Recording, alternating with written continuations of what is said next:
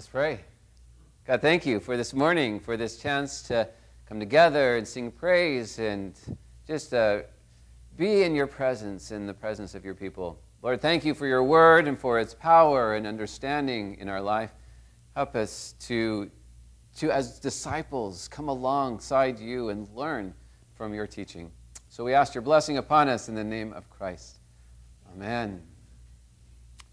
Well, one thing that I have learned as I've gotten older and my eyes have gotten weaker is not only do I need glasses to read, but I also need a good amount of light. Right now, this sounds obvious, but for some it's not. I mean, if you're like me when you were a kid, what did you do? You read in the dark, right? And my parents would always say to me, Don't read in the dark, it's bad for your eyes, right? My kids did the same thing. Your kids probably did the same thing. We, we don't think about that when we're young, but when we're older, even more, we think about you need a lot of light to see. Not only in, do I have an overhead light in my living room, but I also have one of those lights that's right above my chair. In fact, it drives my kids crazy. All this light shining down, right? They, too much light, Dad, too much light, right? But I know I need a lot of light to see well. Well, this morning, as we continue in the Gospel of Matthew, we're going to look at chapter 5, verses 13 to 16. And we're going to see how light is important for us as we seek to share our story, as we seek, seek to share the gospel with others. We're going to see how God, how Jesus calls us to be a light to those who are around us so that they can be drawn to Jesus and accept him, accept him as their Savior and Lord. And we're also going to talk about how we're called to be salt and what that means for us. You've probably heard this phrase, to walk in someone's shoes. Oftentimes it means, you know, you try to understand another person's life, another person's job, so you're less judgmental of them. But it can also mean trying to be like someone else. Maybe you have great respect or admiration for another person for how they, they live their life, and you want to be more like them. You want to walk in their shoes. This was very profound for me when Tyler, my son, was very young, and one day I saw him walking around in my shoes. Now, he was really small, and so my shoes were way too big for, for him, but he was trying to walk in my shoes. And it made me realize that he was trying to be like me.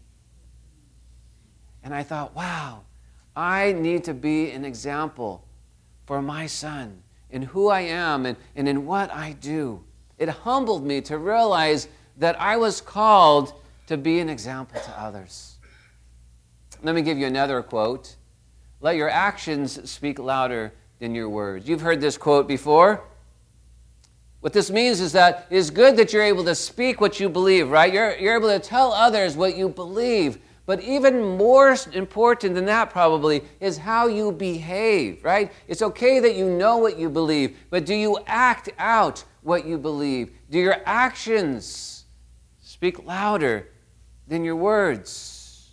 Does your behavior line up with what you say you believe? Because what's going to happen is that others will judge us as much, if not more, than how we act. They will judge us for our example even more than what we say.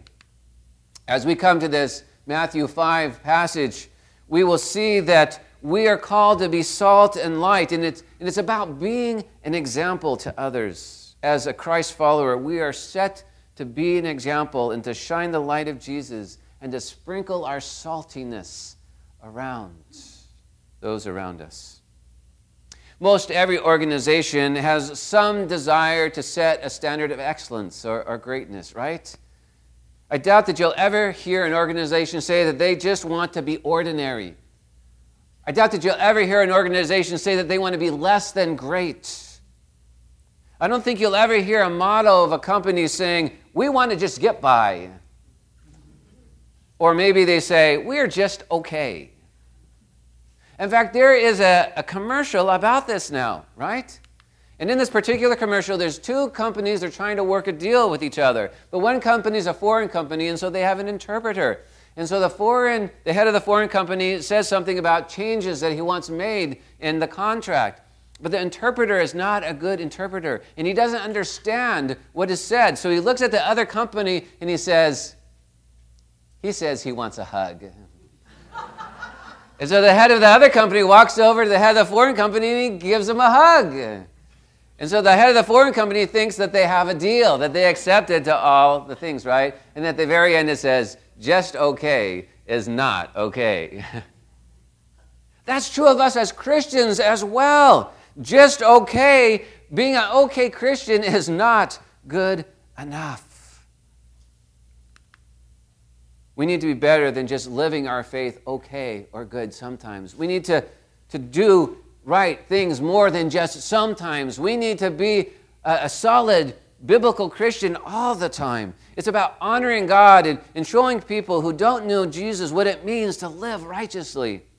We need to be the people who are honest and, and giving and selfless and humble and generous and loving and forgiving and compassionate and, and strong in our faith.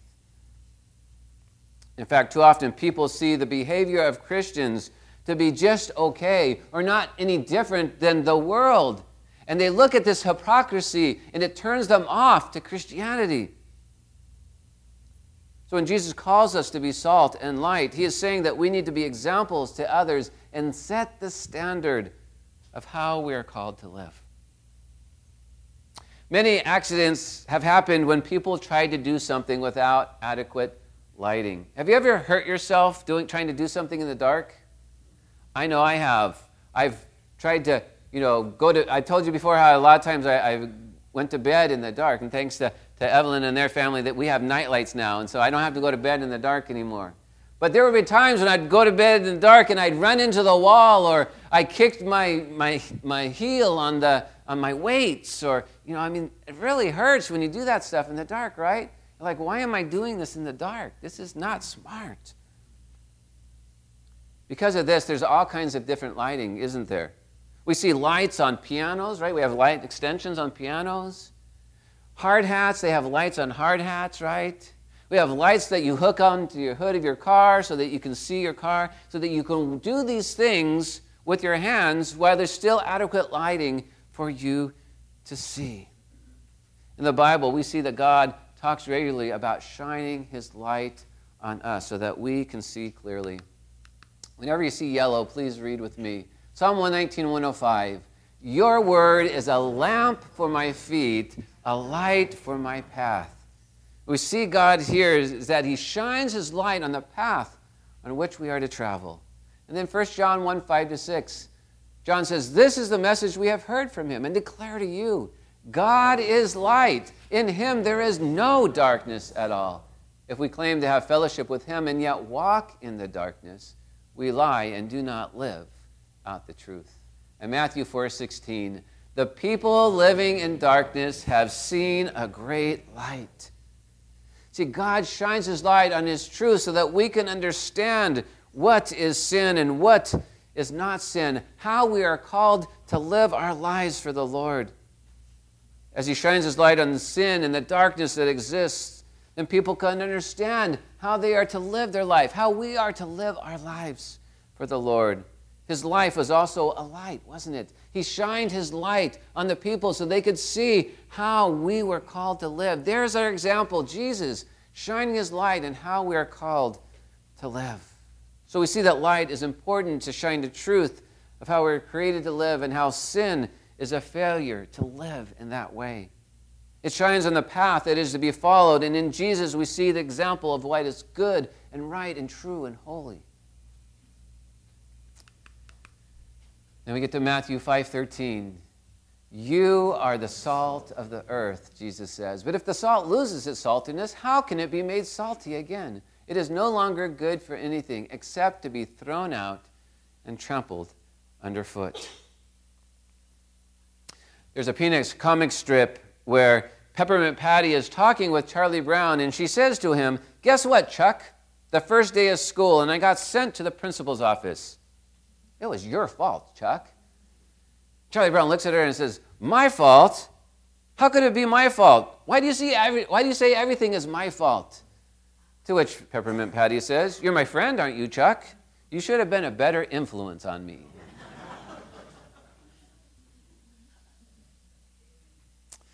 See, Jesus tells us that we are called to be the salt of the earth. What does that mean? As we understand that salt has great value and, and preservation properties and, and enhancing flavor, we can see that Christ, as Christ followers, we're called to preserve the truth and enhance the flavor of, of life itself, to be a good influence on others. We're to speak God's truth in the midst of the world's lies. We're to defend the truth when the, the world doesn't have good truth. We're to defend the values of God. We are called to not only be the keeper of God's word, but the preserver of God's word. Even more, as I said, we are to be a good influence on others. Whether it is to show non Christians what it means to live in goodness and in righteousness and with compassion and forgiveness, or to help wayward Christians understand that they need to live in this way. They need to come back to living for the Lord. We enhance the lives of others when we let our salt move forth. I've heard many of you talk to me lately about how God has given you opportunities to be a good influence on your, your neighbor, your coworker, your, your family member. And they ask you, how can you be that way in the midst of your suffering, in the midst of your struggle, in the midst of your trial? They notice your life. And in that way, you are being salt into their lives. You're pouring your salt on them. But Jesus refers to the fact that we can lose our saltiness, that once salt has gone bad, it is of no use. You can't make it salty again, he says. Jesus first is saying here that is a Christian, if, if your life is unsavory, if you're not seeking God and living in a way that honors God, if you're not living in a way that is worshiping God and praising God with your life, if you're, you're not loving God with all your heart and soul and mind and strength, if you're not seeking to make disciples, then your life is not salty. Now, those are challenging words from Jesus. And then he says, when salt goes bad, it's to be thrown out. Is Jesus saying here that if you go astray, you should be discarded? Is he talking about us being able to lose our salvation? Well, the answer to that is no. I mean, we see very clearly in the Bible, Ephesians 2 8 says, For it is by grace you have been saved, through faith. And this is not from yourselves, it is the gift of God. Salvation is through Christ alone. Other places in the Bible affirm that once we are saved, we are saved. We have assurance of salvation. See, when Jesus is talk, talking about us being salt, he's talking about our purpose. We have a purpose as Christ followers, not to just believe and be comfortable with our own salvation, but to lead others to be Christ followers. We cannot ever be content in our own salvation, but be unconcerned with those who are not saved. I mean, if someone comes to you and asks you for directions, and you know the directions, you don't say, No, sorry, I can't give them to you. I know where I am, and I know where I'm going, and I'm good. Sorry, I, I can't help you. I mean, you wouldn't say that, right? That would be crazy. You would help them. If you know the directions and they ask you for help, you would help them with where they need to go. As we talk to people, our first responsibility is to help them see that they are lost and let them know that we have the directions of where they need to go. And then share your story and the gospel with them so that they can be saved. See, Jesus is using salt here as a symbol of Christian life. He's explaining that there is the kind of salt that is effective, and there's a kind of salt that is no longer salty and needs to be thrown away. As we, as Christ's disciples, are salty, we can be useful for the kingdom of God. You can be salt that preserves and flavors and adds value to this world, adds value to the kingdom of God, leads people to Jesus. But if you are not salty, then not only do you have no use, you have actually negative value because what I said before, people are turned off by Christians who don't act like Christians, who don't follow Christ faithfully who have a hypocritical lifestyle. Now, the good news here is that we're not an inanimate object like salt, unable to change. We are a creation of God, created in the very image of God. And in Christ, if we lose our saltiness, Christ can give us that desire again to want to be salty, to be salty again, to make an impact in the world again. Those who fall into this category need to be called back to Christ so that they can become useful again. That is the good news. And then we move on to the end of the passage. Read the yellow with me. You are the light of the world. A town built on a hill cannot be hidden. Neither do people light a lamp and put it under a bowl. Instead, they put it on its stand, and it gives light to everyone in the house. In the same way, let your light shine before others, that they may see your good deeds and glorify your Father in heaven. Jesus gives us some profound words here. He tells us that we are the light of the world. He puts us on high standing, doesn't he? As Jesus himself calls himself light. In John 8 12, he says, when Jesus spoke to them, he said, I am the light of the world. Whoever follows me will never walk in darkness, but will have the light of life. We are to be light as Jesus is light.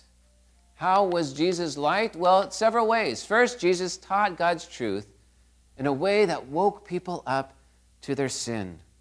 Remember, he said stuff like adultery is not just the actual act of committing adultery, adultery is when you even think about committing adultery. Secondly, Jesus showed the love of God by having compassion on those who acknowledge their sin. One of the most powerful examples of this is when a woman was caught in adultery and she was brought to Jesus, having been caught in the act. And they expected Jesus, who was a teacher of the law, to condemn her for breaking the law. But instead, he tells the people, if any of you don't have any sin in your life, then you can condemn her.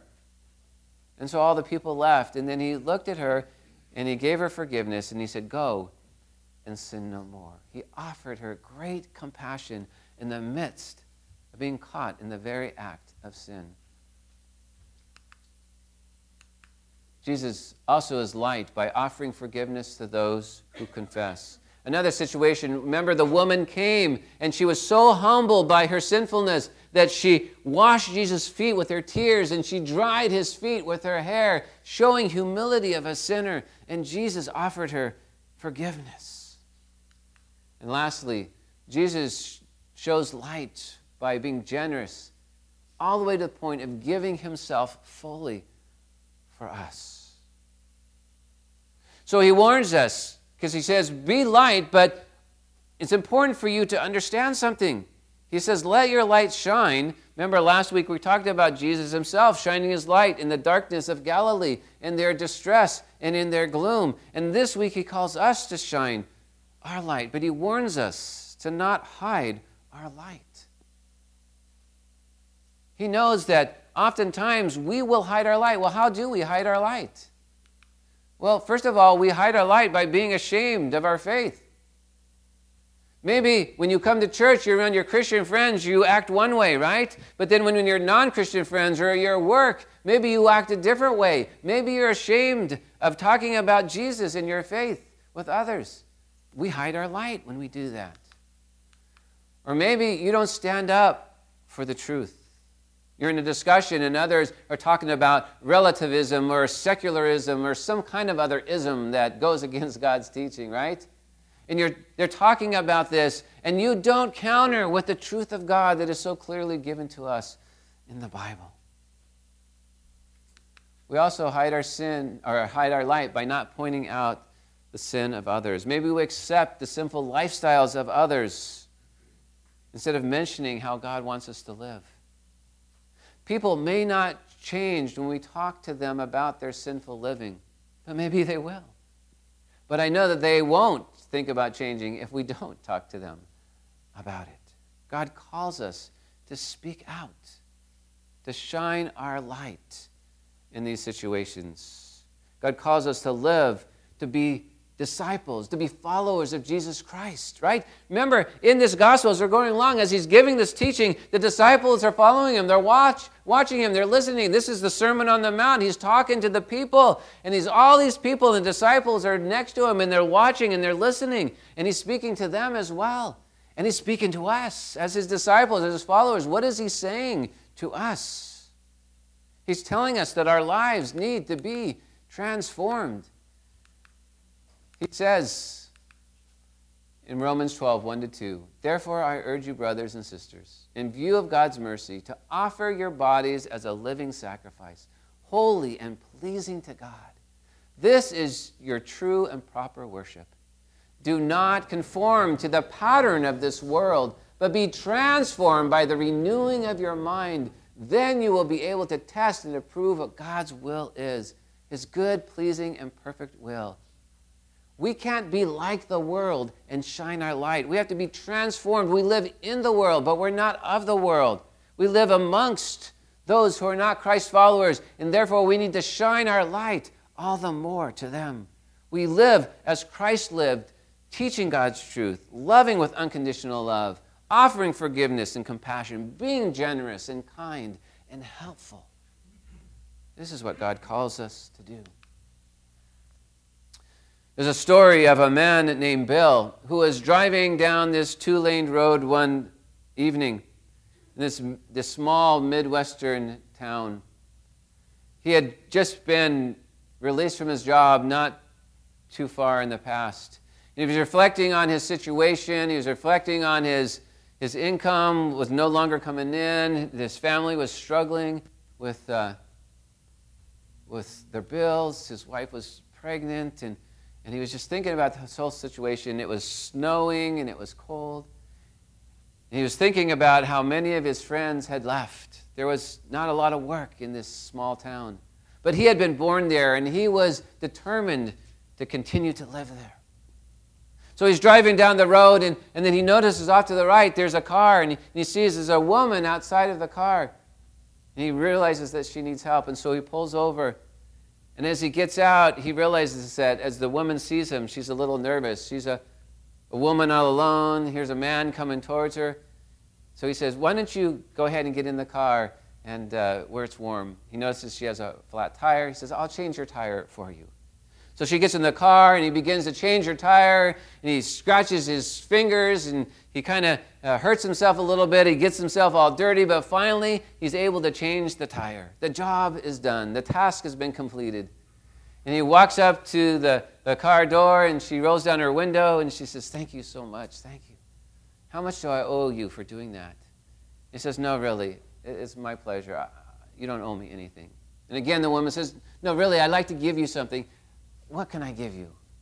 He says, I tell you what, the next time you see someone in need, you help them. And so the woman drives off, and as she's driving down the road, she realizes that she's hungry, and she sees a cafe there to her right. So she pulls into the cafe, and she sits in the booth, and the waitress comes over and takes her order, and she notices that the woman is pregnant and, and looking a little haggard. And so she has a meal, the woman does a great job, and at the end, she hands the, the lady, the waitress, $100. She goes over to get change, but when the waitress comes back, the woman is gone. But there's a note on the table, and the note says, You don't owe me a thing. Keep the money. I've been there too. Someone once helped me out the way I'm helping you. She was so thankful for this. And she finished her shift and she went home. By the time she got home, her husband was asleep, so she crawled into bed and, and she thought about how they were struggling with their bills. And she thought, How did this woman know we needed a little extra help. She knew her husband had been worried about their bills. And she leans over, gives him a soft kiss, and she says, Everything's going to be all right. I love you, Bill. Isn't that amazing? Bill helps out this woman.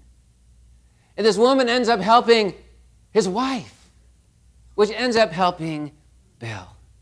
See, you never know when you're the light of the world, shining the light of Christ. You never know when you're the salt of the earth, enhancing people's life. You never know how you're going to bless others, and you never know how that blessing might come back to you. We are called to shine the light of Christ to others. We never know how we will impact the lives of others. We're just called to do it, and the Lord will take care of the rest. We're called to be the salt of the earth to make our home, our community, our world a better place where God's kingdom reigns. May we continue to be challenged in what it means to be a disciple and to make disciples. Let us pray.